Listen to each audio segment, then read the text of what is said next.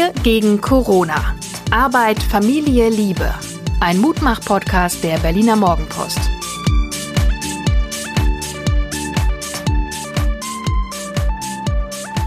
Hallo und herzlich willkommen zu Wir gegen Corona, dem Mutmach-Podcast der Herzen. Mein Name ist Tajo Schumacher, ich schreibe schon ganz lange für die Berliner Morgenpost und mir gegenüber sitzt meine bezaubernde Chefin. Suse. Du solltest dich vorstellen. Ich finde, Chefin reicht völlig aus heute. Okay, dann sage ich noch kurz, dass diese Frau mich seit 30 Jahren begleitet im Leben, äh, dass sie Psychologin ist, was häufig nervt, aber manchmal auch hilfreich ist und äh, dass sie die bessere Hälfte in diesem Podcast ist. Wie waren deine finde ich noch gut. Gefährtin unbedingt. Wie waren deine letzten 24 Stunden? Ja, das war äh, ich war gemischt. Ähm, und zwar auf der einen Seite habe ich mich sehr gefreut, weil eine wirklich sehr sehr liebe Freundin von mir ihr, ihren ersten Sohn zur Welt gebracht hat in diesen Zeiten. Willkommen, lieber Henry. Der ist gestern Morgen um 5.07 Uhr zur Welt gekommen hier in Berlin. Und gleichzeitig hat uns jemand verlassen äh, und ist gestorben, also die äh, am Coronavirus, der den ich zwar nicht so gut kannte, der mir aber ähm, irgendwie wichtig war, weil er ein, ein lieber ähm, kurzer Gefährte war. Ähm, und das hat mich dann doch ganz schön nachdenklich gemacht, weil er war erstens zwei Jahre jünger als ich und äh, er hatte genau wie ich eben auch so ein Lungenleiden und ähm, das äh, ja, das ist nicht so einfach, aber wir haben ja immer so Müssen eine wir ganz mal kurz auflösen, um wen es überhaupt geht. Es geht um Jörn Kubicki, den Lebensgefährten von Klaus Wowereit, unserem ehemaligen regierenden Bürgermeister, dessen Biografie ich in meiner Jugend geschrieben habe. Ich Ja. glaube, es war 2006. Da war Klaus Wowereit gerade so der Rising Star, der, der diesem aufstrebenden Berlin das Gesicht gab und so immer den richtigen Ton gefunden hat. Arm, aber sexy, sehr umstrittener Spruch, aber zumindest merkfähig. Ja. Und Jörn war immer an seiner Seite in einer sehr angenehm, ruhigen, unspektakulären Art und Weise. Und wenn ich damals zum, zum Diktat kam, Klaus, Klaus Wowereit hat mich netterweise seine Schreibkraft genannt, dann bin ich sonntags nachmittags zu denen, damals wohnten sie am Kudamm, gefahren mit Blöckchen und Aufnahmegerät und Jörn hatte meistens irgendwas gebacken und servierte dann Kaffee und dann zogen sich Klaus Wowereit und ich zurück und er erzählte dann halt die nächste Folge aus seinem Leben. Und Jörn war immer da, aber er war nie, er hat sich nie in den Vordergrund gedrängelt oder so. Er war ein ganz angenehmer, ruhiger, kluger, auch Mediziner übrigens. Und man kann sagen, wir waren bekannt, wir waren gut bekannt, wenn wir uns irgendwo gesehen haben auf einer Veranstaltung oder so, sind wir Wir haben schon uns immer sehr beieinander gefreut und ich hatte immer das Gefühl, wir machen so das Damenkränzchen. Also wenn die beiden Alpha-Tiere miteinander im Gespräch waren, dann haben Jörn und ich immer das Damenkränzchen gemacht. Und das war immer sehr, sehr angenehm. Also ich mochte den einfach gerne als Menschen und deswegen hat mich das so ein bisschen äh, bedrückt.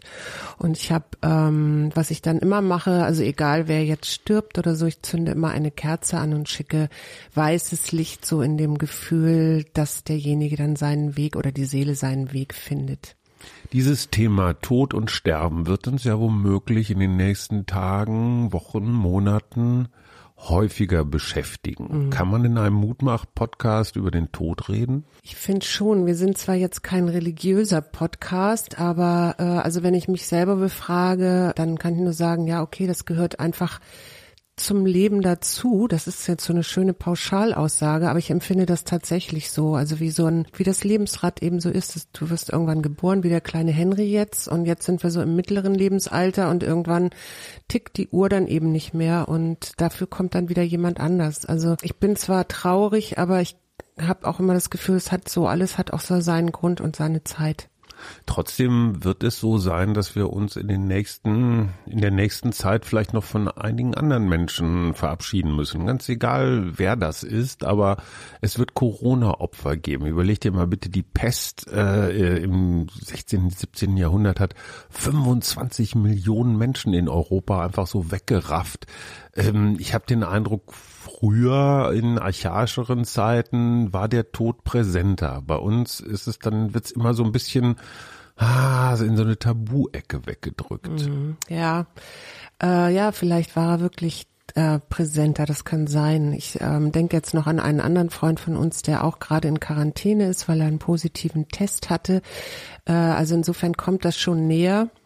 Und ähm, meine Freundin Leonie hat gerade geschrieben, die sitzt nämlich in Thailand fest Gott sei Dank auf einer Insel, von der sie zwar jetzt nicht runterkommt, aber und auf die eben auch keiner mehr raufkommt, aber die sagt so, die einheimische Bevölkerung, die nicht Inselbevölkerung ist, sie musste nämlich neulich aufs Festland, um ihre ihr Visum zu verlängern, weil sie da gerade nicht wegkommt, die sind, äh, die gucken auch jetzt feindlich und sagen, geh nicht in meinen Shop, du bist äh, eine Weiße, du bist eine Touristin, du bringst das Virus.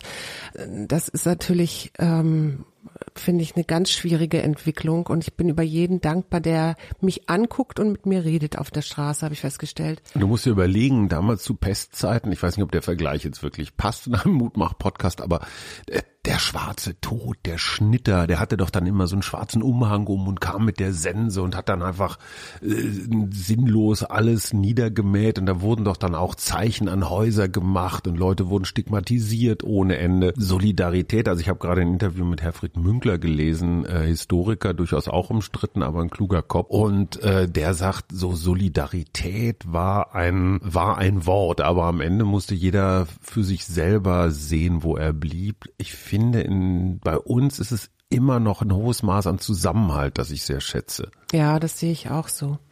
Ähm, mir fällt dazu noch ein, ich habe heute Morgen mal etwas gemacht, was ich auch nicht so oft mache, aber ich habe eine Karte gezogen. Ich habe so kleine Engelskarten und ich habe heute Morgen ähm, Klarheit gezogen. Und der Text dazu war, befreie deine Wahrnehmung von jeglicher Verwirrung Konzentriere dich auf eine entschlossene und direkte Ausdrucksweise, Sieh die Welt, wie sie ist, ohne deine Projektionen, Vorurteile und Vermutungen. Das fand ich ganz schön, auch gerade für diese verwirrenden Informationen und diese verwirrende Zeit. Und ähm, das müssen wir vielleicht einmal erklären. Wir haben so eine Schüssel, in der sind ganz viele solcher kleinen Karten. Und da stehen dann so Sachen drauf wie Geduld oder Liebe oder Empathie oder Klarheit eben. Und man kann das Buch dazu nehmen, da steht dann irgendein Text dazu.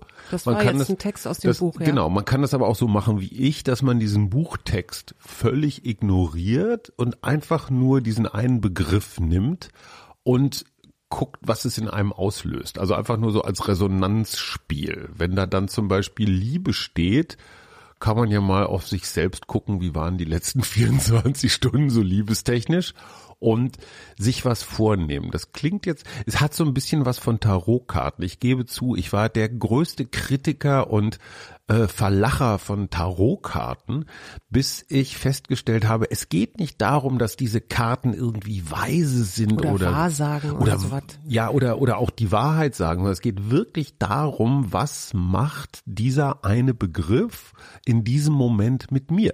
Oder was hat er mit dir gerade zu tun? Oder was denkst du, was er Genau. gerade mit dir zu tun hat? Also genau. es ist wirklich nur eine Denksportaufgabe und um Gottes Willen jetzt nicht ein Zeichen des Himmels oder irgendwie sowas. Nein, aber Denksportaufgabe würde ich auch nicht dazu sagen. Schulsportaufgabe. Ja. Ähm, ich habe noch etwas, was ich ganz nett fand. Das hat äh, auch jemand geteilt. Die hatten gestern ein Hofkonzert mit Trommeln im Hinterhof. Und zwar muss man sich vorstellen, so ein riesengroßer Hinterhof. Alle hatten ihren Abstand weit weg voneinander und da, dann eben diese Trommler, die dann ganz tolle Trommelmusik gemacht haben. Und äh, das war, fand ich einfach schön als Idee. Und dann möchte ich meine Kollegen ähm, an der Universität unterstützen gerne. Wer jetzt gerade nicht genug zu tun hat oder sich langweilt, Psychologen suchen ja immer ähm, Teilnehmer für Studien und normal, die dann normale Teilnehmer für Studien sind Psychologiestudenten, also sind diese Studien im Prinzip auch ziemlich verzerrt. Um jetzt mal eine richtig gute Studie hinzubekommen, äh, macht die Zeitung psychologie-heute.de, also Psychologie heute kann man auch kaufen am Kiosk, aber online sind die psychologie-heute.de unter Aktuelles, veröffentlicht die alle möglichen Studien, unter anderem auch zu Corona, an denen man teilnehmen kann und man hilft äh, unglaublich der Wissenschaft zum Beispiel über Resilienzforschung. Ähm, Resilienz, das ist ja, sind ja Menschen, die, wie würdest du Resilienz genau beschreiben? Widerstandsfähig. Widerstandsfähig, ne? Also Also so Genau. ein bisschen, vielleicht so ein bisschen Teflonhaft sogar. Also das ist ja so, nein, Teflonhaft. nein, nein, nein. Ich finde das, ich, ich, normalerweise ist ja Teflon so ein bisschen negativ besetzt, wenn meinetwegen an einem Politiker alle Vorwürfe abgleiten oder sowas. Aber ich finde das ja hoch, hoch spannend. Es kommen Menschen aus totalen Stresssituationen, meinetwegen aus einem Kriegsgebiet oder so zu Hause, äh, nach Hause. Und die einen sind super gestresst, haben posttraumatische Belastungsstörung, können nicht schlafen und, und, und sind für den Rest ihres Lebens traumatisiert. Und andere Menschen schütteln das einfach so ab. Und da fragt man sich natürlich, was haben die einen, was die anderen nicht haben. Also dickes Fell könnte man vielleicht auch sagen oder Teflon. Ja, da gibt's tatsächlich äh, so ein paar Faktoren, also Resilienzfaktoren. Das eine ist eine große soziale Unterstützung. Dann sind es häufig Menschen, die sich mehr zutrauen und generell positiv oder produktiv bewerten, bewertend sind in Stresssituationen. Also die eigene subjektive Einschätzung, das Handeln und Denken, produktiv zu bleiben und äh, daraus heraus diesen, diese Wirksamkeit, Selbstwirksamkeit zu, schöp zu schöpfen. Also es geht nicht um Blauäugigkeit, um Gottes Willen, sondern es geht wirklich um Wissen und um positiv bleiben. also nicht, es ist nicht zu verwechseln mit Scheißegal-Mentalität. Ja, oder ne? Optimismus, ne? So grenzenloser Optimismus kann ja manchmal auch naiv wirken. Das, das ist damit auch nicht gemeint. Ich finde das total interessant. Äh, Ich weiß nicht, wo ich das her hab, von einem deiner Psychokollegen wahrscheinlich. Und zwar sagte der oder die, ich weiß wirklich nicht mehr, wo es war, das Interessante ist, ob du verschiedene Ichs hast. Da denkt man sich, huch, ähm, Aber die hat ja jeder Mensch. ja, aber das, das scheint unterschiedlich ausgeprägt zu sein. Wenn du also zum Beispiel ein Workaholic bist und nur dein Fortkommen oder deine Rolle im Büro, in deinem Betrieb betrachtest, dann hast du ein sehr eindimensionales Ich. Oder wenn du was nur deine Marathon-Bestzeit im Kopf hast und alles, was du tust, jeden Atemzug, jeden Bissen, alles diesem, diesem, dieser Marathonzeit unterwirfst, hast du ein sehr eng geführtes Ich.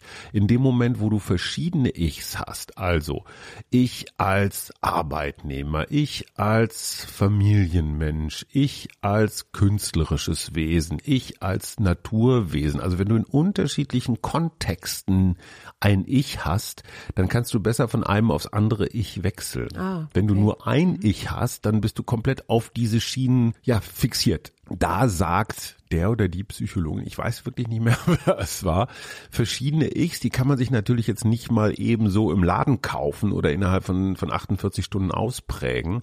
Ähm, aber wenn du dich, wenn du deine Ichs angelegt hast, dann kannst du mit solchen Krisen besser umgehen, erstens. Und zweitens, es ist möglich, diese neuen Ichs zu begründen. Ja, Kann man das, hat das dann so mit Interessen? Also wenn ich jetzt schon, ich habe schon immer mal so ein Interesse, äh, keine Ahnung, Fotogra zu fotografieren oder so, wenn Mhm. ich das jetzt äh, vertiefe und mich da mehr mit beschäftige, dass ich dann so einen Fotografen ich habe oder wie, wie, wie denkst du dir das jetzt? Ja, wobei extrem wichtig ist, dass du das auch gleichwertig für dich selber empfindest, dass du das Foto, das künstlerische Fotografen-Ich als genauso wertig empfindest, wie meinetwegen das Arbeitnehmer- und Karriere-Ich. Weil da ist ja ganz häufig dann so eine Rangliste drin. Ne? Erstmal kommt die Karriere und dann kommt lange nichts und dann fotografiere ich nur mal irgendwann, wenn ich Zeit habe. Aber was garantiert alle haben, ist so ein kindliches Ich. Also ich kenne deins ziemlich gut, wenn wir streiten, weil dann hab meins keine nämlich Ahnung, auch, auch immer her herausgelockt wird und dann streiten wir wirklich wie kleine Kinder. Äh, also ich glaube, das hat aber jeder. Wie kann man denn das noch ein bisschen mehr forcieren? Aber vielleicht will das jemand, der Workaholic ist, gar nicht. Wie das kindliche Ich? Ja. Das sollst du als gleichberechtigt zum Karriere-Ich empfinden. Ich glaube, dann bist du kurz davor, Dalai Lama zu sein. Ich find's total hilfreich. Das habe ich auch von dir gelernt, dieses kindliche Ich, wenn es dann zum Beispiel in Streitereien nach vorne tritt, es zu sehen. Es nicht nur zu sein, sondern Achtung, Lieblingsspruch, ich habe Gefühle, aber ich bin nicht meine Gefühle. Das glaub, heißt, ich habe ein, Rolle. Nein, das heißt, ich habe ein kindliches Ich, aber ich bin jetzt nicht, auf jeden Fall nicht dauerhaft dieses kindliche Ich, sondern ab auf den Tennisschiedsrichterstuhl, einmal von oben gucken, oh, da spielt Klein Hajo wieder, wirft mit Förmchen im Sandkasten, ist, ist gut, Kleiner. Jetzt geh mal wieder husch husch ins Körbchen. Herr Psychologe, ich habe auch noch mal eine Frage an Sie. Mhm. Ich habe einen zu Hause einen Ehemann, der ähm, dem fehlt so das so ein, so ein Party-Animal, dem fehlt so das Feiern und Party machen. Mhm. Und ich bin so ein bisschen mittelschwer verzweifelt, weil das macht so den Eindruck auf mich, als ob er schon einen Lagerkoller, einen leichten hätte. Und ich frage mich die ganze Zeit, was ich machen kann, damit ich ihm irgendwie eine Party ermöglichen kann. Haben Sie irgendeine Idee? Ganz wichtig, spielen Sie einfach, wann immer es geht, Musik. Dann wird sein Bewegungsdrang sich schon irgendwie verlaufen. Und ich muss dir ja jetzt gestehen, ich habe das natürlich schon gefragt und ich kriegte eben äh, von Silke die Antwort, ich soll doch eine Nebelschnebelmaschine bestellen. Das fand ich großartig. Und von jemand anders hat mir geraten, ich soll doch bitte den Computer einfach hochstellen, Zoom machen, Freunde einladen, so dass man so eine Art von Tresen hat, also an dem man stehen muss. Und ich habe auch schon gedacht, ich hole mal die Partyleuchten von unten aus dem Keller. Äh, vielleicht kriegen wir dann zumindest sowas ähnliches ähnliches. Ich bin schon ganz, bin schon ganz aufgeregt. Wo du gerade Nebelmaschine sagst, es gibt ja in einem Laden, in dem wir gerne hingehen, in der Reichenbacher Straße, da in der Filmbar äh, Fitzcarraldo, ne? Die haben doch diese wundervolle Luftblasen, nee, wie heißen die, Seifenblasenmaschine. Ja. Das heißt, irgendwann drückt der DJ auf den Knopf und es kommen Seifenblasen. Ich sah nun gestern im Park einen sehr gut meinenden Vater, der auch so eine große, so eine große Seifenblasen, so, so, so einen Kreis, so einen Ring hatte, mit dem man die macht und pustete da rein und dann flogen die Seifenblasen durch die Gegend. Ich frage mich, wenn der jetzt Corona positiv ist und der pustet in eine Seifenblase, dann sind doch die Viren in der Seifenblase drin. Wenn die dann direkt über mir platzt, ist das ein Infektions... Ich meine das total ernst. Ich weiß, dass du das ernst meinst und ich weiß, dass ich dir darauf nichts antworten kann, äh, weil mir solche Fragen gar nicht erst einfallen. Vielleicht stärkst du lieber dein Immunsystem und denkst nicht über Seifenblasen, platzende Seifenblasen nach. Wir haben nämlich von Frau Kleibel einen Hinweis, dass man das Tanzen noch hilft. Ich mache das ja jetzt schon eine ganze Weile und da gibt's diesen Conscious Dance, mm, nämlich wie man die eigenen Bewegungen ein bisschen erforscht und sich ausdrückt. Und was ich heute Morgen gemacht habe, ich habe heute Morgen mit Augenbinden getanzt. Das hört sich jetzt ein bisschen komisch an, aber mhm, das war ganz, an der das ist ganz spannend, wenn dieser Hauptsinn, der Wahrnehmungssinn Sehen wegfällt, wie ich plötzlich mehr merke, meinen Körper besser spüre und ähm, besser dieser Musik folgen kann. Also es gibt über Spotify Tanzen hilft, ein paar schöne Listen, wo man, wo man wunderbare Tanzmusik hat, muss man sich nicht erst selber zusammenstellen und Darf dann kann man danach tanzen. Fachfrage stellen, wenn du die Augen, also ich, wir, ich war heute Morgen nicht dabei, ich war nicht Zeuge dieses denkwürdigen Bewegungsmomentes. Wird man da nicht schwindelig mit Augen zu? Das sind ja alles genau diese Sachen, die ich so spannend ah, finde. Ah, okay. Also was passiert mir eigentlich, wenn ich so selbst alleine in meinem Zimmer mit geschlossenen Augen oder verbundenen Augen tanze. Nee, ähm, ich fand ich fand die, ich habe festgestellt, meine Wahrnehmung der Let der vier Sinne, die wird immer stärker. Und nachher habe ich so einzelne äh, Beats sogar in den Liedern gehört. Das war ganz toll und habe mich versucht danach zu bewegen. Und zwar nicht so, wie ich normalerweise drauf los tanze, sondern wirklich so mit ganz, ganz langsamen Bewegungen. Das war ganz interessant. Wir haben ja eines gemacht, was ich übrigens auch nur empfehlen kann. Wir sind uns ganz absichtsvoll aus dem Weg gegangen. Also Fritz und ich, vielen, vielen Dank an unseren Sohn, dass er das, was er eigentlich sehr peinlich findet, nämlich mit seinem alten laufen zu gehen im Park und dann noch in einem Park, wo ihm möglicherweise Bekannte begegnen könnten. Also wir waren heute Morgen und es war richtig saukalt und wir sind so viel wieder zum Aberglauben. Ne? Wir sind so in kurzer Hose, also wirklich in Turnhose auf dem Fahrrad erstmal in den Park gefahren und da waren uns, da hatten wir echt schon Eisbeine. Durchs Laufen ist es dann wieder ein bisschen besser geworden und auf dem Rückweg setzt dann auch noch Nieselregen ein. Und ich stehe ja auf diesem Aberglauben, ich glaube ja, wenn man Opfer bringt, so kleine Alltagsopfer, dass sich dann die Situation insgesamt so eher löst. Und dieses Frieren ist total bescheuert, aber ich, ich habe das Gefühl, dass ich damit das Virus gütig stimme. Ich, ich gebe zu, ich bin bekloppt, aber. Das ist ja nicht bekloppt. Äh, man kann, es gibt auch Menschen, die beten oder so. Also ich glaube, alles, was irgendwie entlastend ist, ist, ist nicht verkehrt. Aber es ist für mich entlastend. Es ist für dich entlastend. Aber ja. dem Virus ist es völlig wurscht. Ja, dem Virus wird das wahrscheinlich wurscht sein. Ich kenne das Virus nicht persönlich, insofern kann ich das schlecht beantworten. Aber es äh, stärkt dich und du hast das Gefühl, du hast dich so ein bisschen entlastet, das ist doch gut. Außerdem bin ich großer Anhänger von Wim Hof, ein Holländer, der ähm, 58.000 Rekorde in Kältesachen hält. Also der ist am längsten nur in Badehose in 0 Grad kaltem Wasser geschwommen und sowas. Und Wim Hof schwört Stein und Bein, dass es lindernde Wirkungen hat. Das wissen übrigens Fußballfans seit der Eistonne von Per Mertesacker. Kälte ist gut.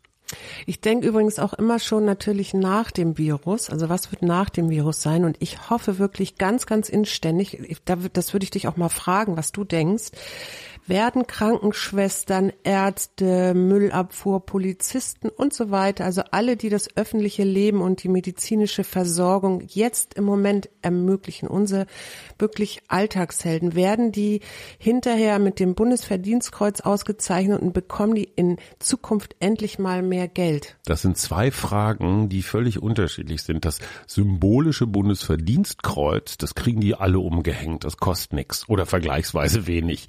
Ähm, ähm, ob die alle mehr Geld kriegen, das glaube ich ja kaum, weil wenn wir jetzt tatsächlich in eine Wirtschaftskrise reinsteuern und in den öffentlichen Kassen weniger Kohle ist, weil jetzt alles rausgeballert wird, woher soll das Geld kommen? So, ja. und sind wir diejenigen, die dann in den teureren Supermarkt gehen, weil im teureren Supermarkt die Leute besser bezahlt werden, oder rennen wir dann doch wieder alle zum Discounter?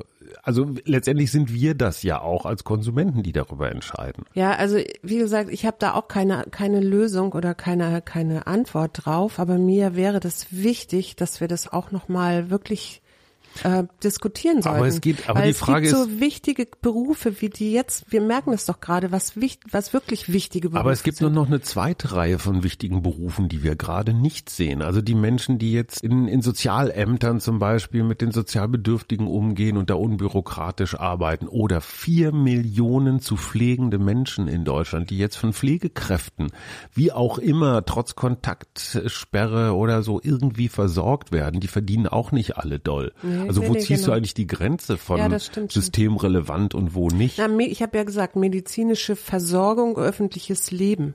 Hm. Äh, und medizinische Versorgung ist ja Pflege. Also Du hattest noch aus Italien, wie ich fand, eine wirklich wunderbare Idee mitgebracht. Und Genau. zwar, wenn ich das mal kurz zusammenfassen darf, es gab in den 70er Jahren einen Superhit, den jeder in Italien wohl kennt. Mir war bis dahin nicht bekannt. Äh, spielst du ihn an? ich würde ihn anspielen. Mach mal. Genau. So. Und die Band oder die Urheber dieses Liedes haben, also DJ bist du eine Granate, Schatz. Die Urheber, also die die Rechte an diesem Lied haben, haben gesagt, alles, was ab sofort über Spotify oder sonst welche Download-Möglichkeiten an Geld reinkommt, wird einem Krankenhaus, glaube ich, in Bergamo oder in Mailand, Bergamo, in genau. Bergamo gespendet. Das heißt also, die Künstler verzichten auf ihre Tantiemen und Die haben jeder, ihre Urheberrechte abgegeben. Ja, das kann man nicht, weil die sind unveräußerlich, aber man kann sie, man, man kann das zumindest mal ähm, die Nutzung abgeben. Das heißt, selbst die Mini-Krümel, die auf Spotify zusammenkommen, wenn sie Millionen oder zig Millionenfach geklickt werden, löhnt letztendlich Spotify für ein Krankenhaus in Bergamo. Das finde ich eine ganz wunderbare Art und Weise. Wir haben das Stück auf, ähm, auf Dauerschleife gestellt. Es heißt, soweit ich mich mit meinem Lateinischen noch zurechtfinde, rinascere heißt wiedergeboren werden. Und das Stück heißt ähm, Robby Faccinetti mit zwei C und H und zwei T, Faccinetti, Rinascero, Rinascerai. Also da wird auf jeden Fall wiedergeboren und es klingt wie ein, ja, wie ein Hoffnungs- und Mutmacher. Und ich finde, das ist äh, ein ganz wunderbarer Schluss für heute. Genau, ich werde dich heute nicht fragen, was du unter E hätten wir heute gehabt. Nee, ne? das Wir war haben jetzt unser Lied für E, Rinascere. Das hört wenigstens mit E auf, äh, genau. der Ich Infinitiv. spiel jetzt einfach mal weiter. So, jetzt kriegen wir wieder richtig Ärger mit der GEMA. Ich sag mal Tschüss, bevor wir Ärger kriegen. Tschüss. Wir gegen Corona. Arbeit, Familie, Liebe. Ein Mutmach-Podcast der Berliner Morgenpost.